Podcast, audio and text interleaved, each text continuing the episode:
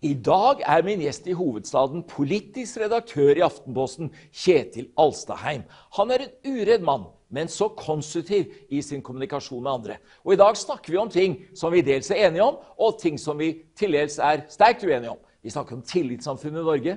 Vi snakker om troen på en gud eller ikke tro på Gud. Og vi snakker ikke minst om troen på monarki eller republikk. Og der er vi i hvert fall sterkt uenige. Men følg veldig godt med. En særdeles interessant samtale som jeg gleder meg til.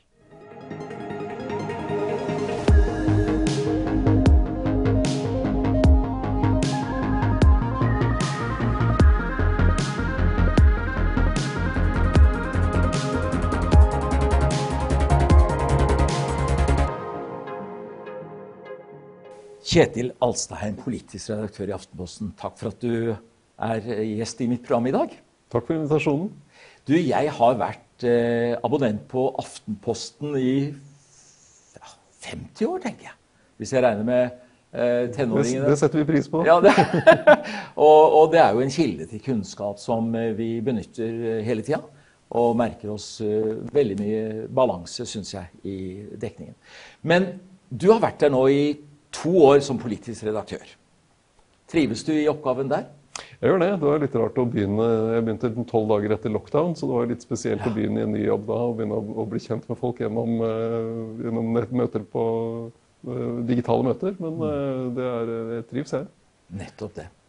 Du, du, har, du, er jo kjent for det jeg spesielt tenker på, da, i tillegg til mange og helt oppriktig veldig, veldig interessante og nyttige eh, kommentarer du skriver, så er du kjent i min tanke da, som en som eh, ikke tror på Gud, tror jeg. Og, og, du tror heller ikke på monarkiet.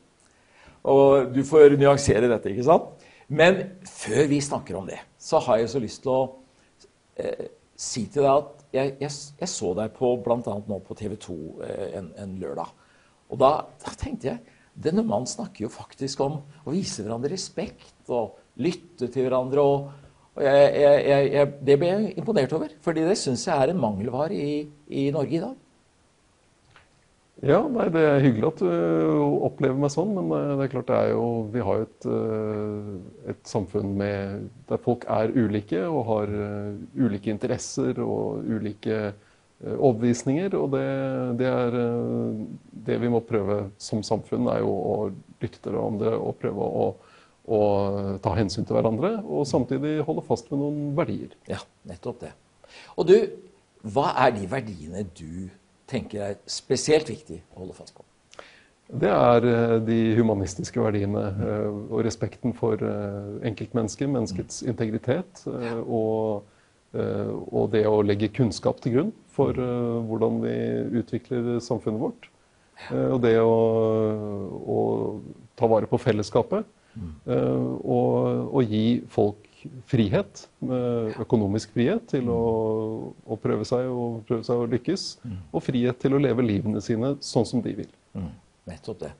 Jeg hadde jo din eh, aviskollega Frank Rossavik som gjest for halvannet års tid siden. Og han er jo eh, kjent som homofil.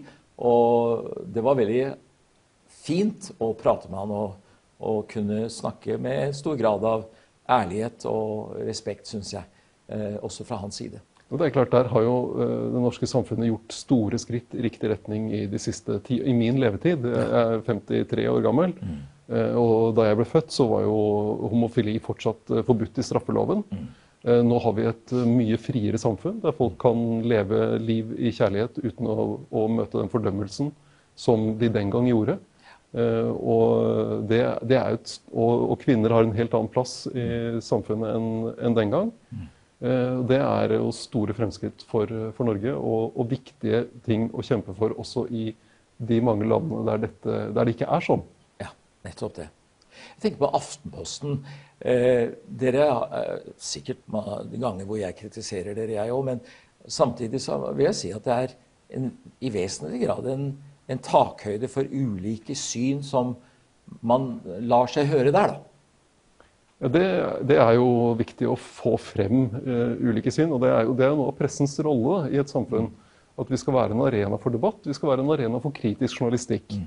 Eh, for noe av det som er grunnlaget for det tillitssamfunnet vi har i Norge, er også at vi kan kritisere eh, Ja. de som har makt av ulike typer. Økonomisk makt, eller politisk makt, eller, eller eh, religiøs Religiøs makt. makt, ja. Eh, Og det, det, er, eh, det er jo ubehagelig for den som blir utsatt for kritisk journalistikk. Du liker jo ikke når Vårt Land driver og pirker borti deg. Og det gjør de jo stadig vekk, og de gjør det på god, god, med god grunn. Ja. F.eks. dine koblinger til Polen Ja. og en lurvete organisasjon der. Som vil fengsle kvinner som tar abort, eh, putte dem i fengsel i fem år. Selv om det er en abort etter en voldtekt. Det er jo et, en brutal ting å mene. Eh, så langt unna den neste kjærligheten jeg trodde kristendommen sto for, som er mulig å tenke seg. Men, men da gjør jo Vårt Land ærlig, en ærlig jobb og, og driver kritisk journalistikk på deg. Ubehagelig for deg. Men innenfor de rammene som er på pressen, nemlig at vi bygger på et etisk regelverk, felles etisk regelverk, og man kan klage inn til pressens faglige utvalg, som du har gjort mot Vårt Land og tapte den gang. Ja. Eh, Og det, det er en del av tillitssamfunnet. Ja, nettopp det. Og, og der kan man jo si det er uh, ulike syn på det du sa også. Men, uh, men jeg er enig med i prinsippet som, som du uh, fremmer der, og det liker jeg godt at du sier det. Takk skal du ha. Jo, vær så god. Du, men når, vi, når, vi- tar imot kritikk, og vi svarer, hva, tenker du at der hvor det er overtramp i mediene, at vi har tilstrekkelig gode sikringsmekanismer gjennom Pressens faglige utvalg, Vær varsom-plakaten osv.? Eller bør domstolen, som jeg ofte uh, sier, da, uh, spille en større rolle i dette? Jeg mener vi har et godt uh, system for å sikre en høy etisk standard i norsk presse gjennom det apparatet som er der, med den selvdømmingsfunksjonen Ja. som pressens faglige utvalg er, det er jo det høres jo Selvdømming høres det ut som det bare er pressefolk, men det er jo i pressens faglige utvalg er det også representanter for allmennheten, som det, som det heter. Det er det også. Sånn at det er ikke bare pressefolk som sitter og ser hverandre i kortene. Det tror jeg er viktig. Ja, nettopp det. Eh, Men i tillitssamfunnet så, så, så, så er det altså ulike eh, systemer som eh, eh, kanskje ikke alltid fungerer så godt. Altså Nå har jo barnevernet f.eks. kommet under lupen internasjonalt etter mange års intern, eh, interne oppgjør i Norge. Eh, tenker du at vi er i tilstrekkelig grad villige til å ta ad notam når, når disse bærebjelkene i norske samfunnet blir utfordret så kraftig og dømt? Ja, det, det, er jo, det er jo noe av det som er systemet. Eh, at man kan gå til retten. Og at man også kan ta det til menneskerettsdomstolen. Og så må man jo da lære av det, eh, og se hva, hva, hvorfor ble, ble vi felt, og hvilke saker ble vi felt i. Det er jo ikke sånn at Norge blir felt liksom, eh, rund baut her. Eh, fordi dette handler jo om noen av de mest sårbare. Ja, Som vi som fellesskap har et ansvar for å ta vare på nettopp. og beskytte når det trengs. Og så er det veldig inngripende når du går inn i en familie og, skiller Ja. foreldre og barn. Så det er klart, da, da må det gjøres på skikkelig vis. Det må man lære av når, når man taper eh, sånne saker, og for å bli bedre. Og det har jo Høyesterett vist også, da, ved å ta, ta, eh, legge nye føringer etter at Strasbourg har dømt Norge. Ja, og det, men det, og det, er, det er det som er eh, det er jo det som er noe av, noe av det, det som bygger tilliten i vårt samfunn. At vi har, vi har et demokrati som vi bygger, bygger på. Det er våre folkevalgte. Man snakker ofte om de politikerne. Vi må ikke glemme at det er, det er våre rep valgte representanter. Nettopp. Er du misfornøyd, så får du stille opp selv. da. Ja, Eh, jeg og- prøvde og en gang. nettopp. Det gikk ikke så bra, kan Nei, jeg det tenke meg. Eh, Og og stille opp i det og prøve å få tillit selv. Ja. Eh, Og så har vi en utøvende makt i regjeringen, og vi har en dømmende makt i, som, sikrer, som skal ta vare på rettssikkerheten for innbyggerne. Og vi er en del av et europeisk system. Så det, det er jo det som er gir grunnlag for tillit i vårt samfunn. Men du, Halstein, nå må jeg være ærlig. Litt utenfor maten. hans. Jeg syns det er så befriende at jeg, du prater med meg, og du sier hva du mener. Det syns jeg er så deilig. Fordi det, vi, vi har så Det er så mye lukkede eh, skott i Norge. Og da mener jeg ikke bare blant konservative kristne, men også i dine miljøer. Så det syns jeg er fantastisk at du gjør. Men kan jeg spørre deg om noe, da? Ja. Dette programmet sendes jo på Visjon Norge. Ja. Det er jo en ganske omstridt kanal. Ja da. Eh, Og siden vi snakker om tillit Mm. eh, Et eksempel her som var rett før jul, var jo at eh, noen på Visjon Norge sa send penger til oss, og så ordner Gud med strømregningen. Ja, det var en som Hva, hva, hva syns du om det? Ja, selvfølgelig var det veldig gærent sagt. Og han beklaget det selv med en gang, han som sa det. Og, og grunnlegger og leder Jan Hanvold sa veldig tydelig fra at det der er ikke hva vi står for. Så akkurat det tilfellet ble rydda opp med en gang. Og selvfølgelig var det gærent. Ja, for det er jo å utnytte folks ja, ja. frykt og engstelse for regninger, og også å utnytte folks tro på Gud. Og så var det, jeg tror nok at man tenker, Jeg kjenner jo den karen som sa det, en veldig fin kar. Men antagelig så er det litt av det her som rører seg noen ganger i det folkereligiøse. liksom. At det er måten man snakker på blant, sånn, eh, blant folk. Mm. Og det mener jeg er ikke alltid rett. Og Derfor er det bra at han sa det, sånn at det ble arrestert. Av han selv, til og med. Mm. Men de hadde jo, det var vel Året før så var det en predikant som sto der og sendte penger, og så er du beskyttet mot koronavirus. Det var jo Dione Baez som sa i februar i 2020 ja. eh, på en sending. Og det vet jeg kanalen ikke var veldig happy for. altså. Så det brukte vi mye tid på å rydde opp i. Eh, men det, du vet, det er en del av, dette som vi, vi står i, at verdens kristenhet er ganske mangfoldig. Og det er ikke helt som i Norge. Men dette, jo, eh, dette handler jo ikke bare om, om mangfold i kristenheten, men om Eh, et kommersielt konsept for Visjon Norge. Og det at Visjon Norge trenger de pengene fra de som ser på. Og at de da trenger å spille på de følelsene. Men det, det, tror jeg ikke er sant. Eh, Alstheim. Jeg skjønner at det er det som man sier om Visjon Norge. Og jeg er jo bare en hobbyprogramleder som gjør dette på egen hånd. Sånn sett er jeg ikke ansvarlig for Visjon Norge. Men såpass kjenner jeg dem at jeg tror ikke det er noe som brukes bevisst i det. De samler inn penger, ja, men ikke på sånne ting. Det er, det er gjerne tilfeldige ting som kommer utenfra, og hvor ofte eh, man ønsker å unngå å kritisere en, en, en internasjonal venn, f.eks., mm. som Diony Baez. Mm. Men apropos det vi snakket om pressens etiske regelverk. Ja. Dette, dette, er jo langt utover etikken sånn som jeg opplever det. Og ikke minst da, hvis man kaller seg en kristen kanal. Mm. Uh, det da å, å, spille på den type strenger og utnytte mennesker som jeg vil tro mange av seerne ikke har så mye å rutte med, egentlig. Det, det, er helt feil innfallsvinkel, mener jeg, Alstein. Fordi eh, dette er seere som elsker å se på kanalen. Så det, det som sies, sånn som er blitt sagt i f.eks.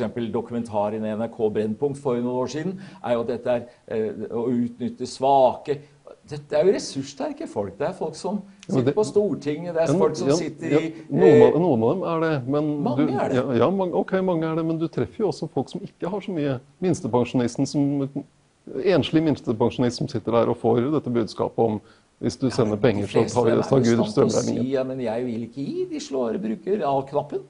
Så jeg, jeg, jeg, jeg, verdsetter at du sier det. Og det som er så gøy, er at du nå snur dette litt rundt. Og ja, det var ikke meningen å stjele, det, var ikke meningen å stjele programmet for deg. Du, du inviterer oss aldri til å komme og si det i Aftenposten. ikke sant? Så Det er jo neste punkt, om, eh, om vi kunne få lov til å si av og til, å være med i en debatt i Aftenposten. ikke sant? Vi har, vi, har sto, vi har publiserer mange innlegg hver dag, også innlegg som kritiserer Aftenposten. Ja, ja, men jeg tenker på om, når, hvor, hvor, dere ønsker å ta opp ting som er kritisk i, i TV Visjon Norge-miljøet. Men jeg er overbevist om at det er flere av oss som ville stilt opp på det i Aftenposten. Det er ikke tvil om det. det, det jeg fikk muligheten til å spørre her, da. Ja, ja, men du har det. Ja. Men du må ikke rømme unna fra dette. da. Du bør jo ta det inn, fordi vi, vi, vi, er, vi er, en eh, faktor, vi òg som, eh, som, ønsker å bli tatt på alvor. Og eh, jeg tror at det er bra at det er litt gjensidighet i det. I litt større grad, da. Men du, jeg, jeg vil ikke slippe tak i de andre temaene. Er det greit? Nei, nei jeg bare sporet av. Ja, men dette liker jeg. Veldig bra. Jeg trodde du kaller deg ateist, men du sier ikke helt det om deg selv. Hva, hva, hva er din, din, din, virkelighetsforståelse i så måte i forhold til guddommen? Altså, jeg, jeg, tror ikke på Gud. Uh, men, uh, men, det er jo mye altså, jeg vet jo ikke hvordan verden ble til. Eller hvorfor universet er her, eller er det noen mening i dette som vi ikke kjenner til. Mm. Så jeg er mer opptatt av hva jeg tror på, enn hva jeg ikke tror på. Ja. Det, og religion er jo interessant. ikke sant? Hvis du ser på, eh, Det fins jo i alle kulturer, i alle historier mm. eh, rundt omkring i verden. Og det er jo forståelig. ikke sant? Og behov, mennesker har et behov for å prøve å mm. forstå det som er rundt oss. Hvorfor lever vi? Hva, Hvorfor eh, kommer det stormer som ødelegger avlingen vår? Eh, hvorfor kommer det sykdom? Eh, og det å, ha en religion, rundt det er jo mulig å, få en sånn forståelse av virkeligheten. I tillegg til at samfunn trenger noen normer felles normer og regler for å fungere. Og da har religionen vært en måte å, å organisere samfunn på. Og så er vi et annet sted nå, der vi bygger på, fra, på ting fra religion eh, også, og den, den arven som ligger der, men har, eh, har et samfunn som, som ikke bygger på at religiøse autoriteter bestemmer lover, eh, men at det er folket som bestemmer lover gjennom en folkevalgt forsamling. Og at vi legger kunnskap til grunn for de valgene vi gjør. Nettopp det. Men er ikke det mulig å kombinere med troens dimensjon, da? Eh, jo, altså eh, Troen har jo en plass i vårt samfunn. Eh, vi har heldigvis religionsfrihet i dette landet, så folk kan jo tro hva de vil. Ja. Men, men det er jo ikke sånn at noens religiøse overbevisning skal dyttes på andre. Nei. Der har vi Frihet er viktig. Frihet er viktig, og vi, vi lager regler i fellesskap gjennom det demokratiet vi har. Nettopp det. Nettopp det. Så vil du utelukke at det er Og, og, og det, det er viktig å tenke, bare for å føye det der med folkestyret og demokratiet. Noen tror at demokrati bare er flertallsstyre. Men det er bare en del av det. I det liberale demokratiet så er demokratiet også beskyttelse av mindretallsrettigheter. Absolutt. Det Og det, det gjelder religiøse grupper, men det gjelder også andre seksuelle minoriteter og andre som skal ha beskyttelse, selv om, selv om flertallet ikke skulle være så opptatt av rettigheter for homofile eller transpersoner, eller hva det er, så har de krav på beskyttelse innenfor det liberale demokratiet, selv om det er en minoritet, fordi de også er en del omfattet av de felles verdiene vi har om respekten for enkeltmennesket og enkeltmenneskets frihet. Det er et godt poeng. Eh, utelukker du at det fins en gud, en guddom? Jeg, jeg, jeg, jeg tror ikke på noen guddom, men, men kan det finnes et eller annet som eh, eh, det, Hva vet jeg? Republikk. Du skrev en bok i 2013 som het 2014 i 2014. anledning 200-årsjubileet for Grunnloven. Nettopp. Og jeg kjøpte den og fant den meget interessant. Så hyggelig. Og eh, koster 179 kroner på e-bok. Altfor billig. Ja. Eh, Men eh, der skriver du om eh, hvordan Norge kunne sett ut som en republikk. Og du mener at det ville være best for Norge. Hvorfor det? Det som skjedde på Eidsvoll i 1814, eh, var at vi gikk fra eh, det kongelige eneveldet, der kongen legitimerte sin makt hos Gud, til folkestyret, eh, der Stortinget legitimerer sin makt hos folket. Ja. Og så var det ikke sånn at vi hadde et ferdig folkestyre i 1814. Ja. Det var, det var jo ganske begrenset stemmerett, blant annet. Ja. Og det var det tok jo, Vi kom jo til 1913 før kvinner fikk stemmerett. Så det har vært en gradvis utvidelse av demokratiet demokrati og folkestyre. Eh, Og så har vi den øverste posisjonen, statsoverhodet, eh, der posisjonen går i arv. Jeg mener det også eh, Vi har vært heldige med hatt en fin kongefamilie på mange vis. Jeg har ikke noe, eh, noe imot den. Nei. Fine folk. Det ødelegger nesten for tanken din, det at de er så nei, men, flinke. ja, men jeg tror det, kanskje det er lurt å ta den debatten når det ikke er krise i kongehuset. Ja. Eh, Men generelt så mener jeg at eh, til den type embeter det så er det beste å ha det gjennom valg. Sånn at eh, du kan bytte ut den som eh, ikke måtte fungere etter fire, fem eller seks år. Og at du, du kan ha en åpenhet om at jo, denne personen vil vi ha som statsoverhode. Det er en del av demokratiseringen av samfunnet. Dr. Bjørn Arne Steine var gjest hos meg for noen måneder siden. og Han sa det at det holdt på å bli republikk, egentlig, i 1905. Men så var det eh, lojalitet og strategiske hensyn som gjorde at man valgte å invitere en konge. Ville gjerne ha en god, god forbindelse til Storbritannia, og det fikk man med, med, på den måten med, med, med dronning få Maud inn som, eh, som dronning i Norge. Så, som hadde, så fikk du på en måte en svigerfar i, Ja. i kongehuset i, i London. Nettopp det. Eh, Men, men tenker du at eh, det er, det er noe galt med folk som er så begeistra for monarkiet? Nei, det, jeg skjønner at folk eh, blir glad i, i kongefamilien. De Ja. er jo, det er jo det lengstgående realityshowet vi har. Vi, vi følger dem i generasjoner. Vi følger dem fra fødsel og gjennom oppvekst, og når de blir 18 år, og når de gifter seg, tar, eller tar uting av gifter seg, får barn igjen. Så det er jo, de er jo landets fremste kjendiser. Ja. Så det er ikke så rart at folk har et nært forhold til dem. Jeg skal legge ut her et bilde av da jeg var åtte, eh, ti år gammel i Thailand som misjonærsønn. Da kom kronprins Harald og hans forlovede Sonja til oss, og de snakket lenge med misjonærene. Det har gjort veldig inntrykk på meg. Så Derfor er kanskje grunnen til at jeg er fortsatt monarkist. Ja, men det, også, det er jo mange som har opplevd dem sant, når de er ute og reiser eh, rundt i landet og besøker steder. Eh, det er klart Kongeparet har jo vært i, i krik og krok i dette landet, så det er jo ikke så rart at folk får et personlig forhold til det. Min eldste sønn han sa husker jeg en gang for 20 år siden, at, at eh, jeg er for republikk, sa han. Og første president bør bli eh, eh, Håkon. så populære er de jo egentlig blant eh, oss alle. Ja, og det, det, Han kunne jo godt prøvd seg i en sånn valgkamp. så det hadde vært spennende å se. Ja, ja. Det er jo noe annet enn det å bare arve en posisjon. det å kjempe for den. Men du, altså Tror du at hvis du hadde vært eh, eh, kristen, ville det ha endret ditt syn på dette med monarki kontra republikk, eller har det ingenting med det å gjøre? Det tror jeg egentlig ikke har så mye med det å gjøre. Se på USA, da, USA. der eh, du har eh, som jo er et sekulært eh, land, eh, sånn sett. Det noe, men det, det, er jo mye Gud, mye mer Gud i politikken der enn det er her hjemme. Ja. Med God Save America og, ja. som obligatorisk avslutning på de De vil ha president selv, men de elsker jo dronningen i Storbritannia. Så, så, så, akkurat dette har jo mest med historiske forhold å gjøre. ikke sant? I USA de skulle løsrive seg fra den engelske kongen. Eh, Norge eh, skulle løsrive seg fra Sverige, men hadde behov for den strategiske alliansen til Storbritannia. og Da var det et smart trekk å, å, å lage den koblingen til kongehuset. Eh, det, som, det, du ser opp gjennom historien, er at det gjerne er revolusjoner eller krig som gjør at et land endrer statsform. Mm. Det vil vi jo helst unngå. Så det måtte vært en fredelig overgang hvis, hvis vi skulle gjort det, syns jeg. da. Nettopp det. Du, eh, altså det norske folk eh, er jo så tilhengere av eh, kongehuset og av monarkiet. Eh, og langt inn i det politiske liv.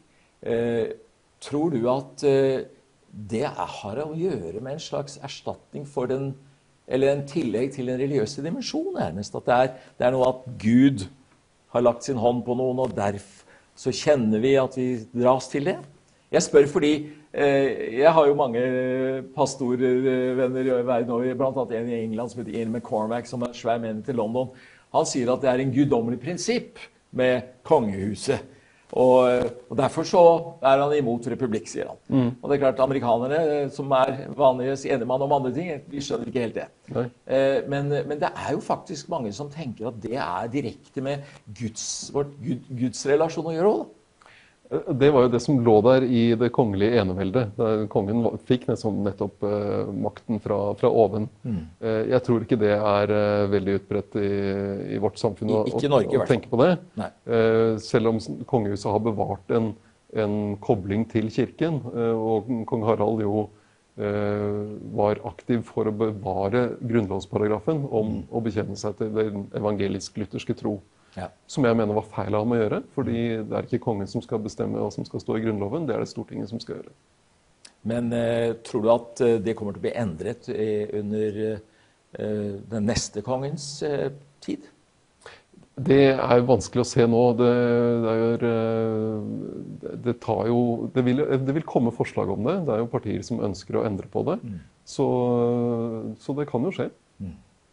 Men til høsten den 10. Eh, oktober. Da kommer eh, kong Harald, håper vi, til å si, idet han åpner det 67. storting, 167.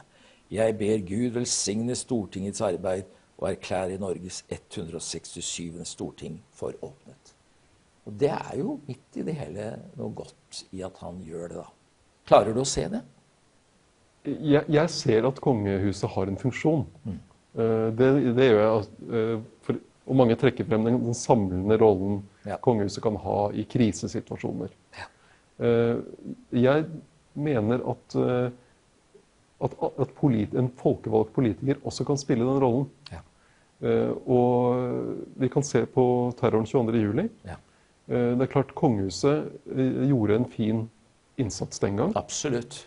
Eh, men vi så at eh, stat, daværende statsminister Jens Stoltenberg mm. var veldig samlende. Mm. Vi så Oslo-ordfører Fabian Stang fra Høyre mm. hadde en veldig samlende rolle. Sånn at, eh, og ikke minst, jeg husker de rosetogene. Det var et folkelig initiativ. Der folk organiserte dette Det kom nedenfra, og de organiserte dette over hele landet. Sånn at fellesskapet i nasjonen handler om mye mer enn bare de som er helt øverst. Ja. Det handler om nettverkene mellom folk som, som, bygger på frivilligheten som er der, og de naturlige fellesskapene som, som vi har i, i, landet vårt. Men hva med tradisjonens betydning? Det har jo også noe å si for folk. Ja, det, det, det tror jeg er grunnen til at monarkiet står sterkt. Men jeg, jeg, tror vi kan eh, bygge på mye av det samme. Jeg tror ikke en president uh, vil uh, jeg, jeg vil ikke ha en amerikansk president, hvis du tenker på den. Norsk Donald Trump. Nei, fordi altså, vi har en annen, uh, politisk, et annet politisk system. Ja. Kan, vi kan heller se til, til, Finland eller Island eller Tyskland for å mm. finne eksempler på ja. presidenter som kunne passe inn i Norge. Så jeg tror vi kan Og dette handler også om å har, Det er vanskelig for oss å forestille oss det mm. før vi har sett det. Eh, og sånn er det ofte med personer òg. Det er vanskelig å se at noen kan bli en god f.eks. statsminister eller statsråd før de har fått prøvd seg. Og ikke alle er det jo, men, men det er noe med å se hva, hva, som bor i folk. Det ser du kanskje ikke før de har fått rollen. fordi da ikler de seg også en rolle. ikke sant? Det er litt som uh, i kirken. Hvis man tar på seg litt sånn ting, så får man med med en, gang en viss sånn autoritet. Sånn. sant? Ja, Sånn som deg. Så gir du deg selv litt sånn autoritet for å ikle deg rollen. Mm. Det, det, har noe med det å gjøre. Interessant. Du, dette var veldig eh, gøy for meg. Fordi dette er vel antagelig i mine sammenhenger første gang en samfunnsleder har kommet med kraftig kritikk av monarkiet som system, men på en så respektfull og saklig måte. Det må så, prøve å være. Sånn, og sånn er det. Så hjertelig takk for at du kom hit. Og eh, jeg gleder meg kanskje jeg får lov til å ha deg en annen gang også. Takk for låten. Takk. Og Gud velsigne deg.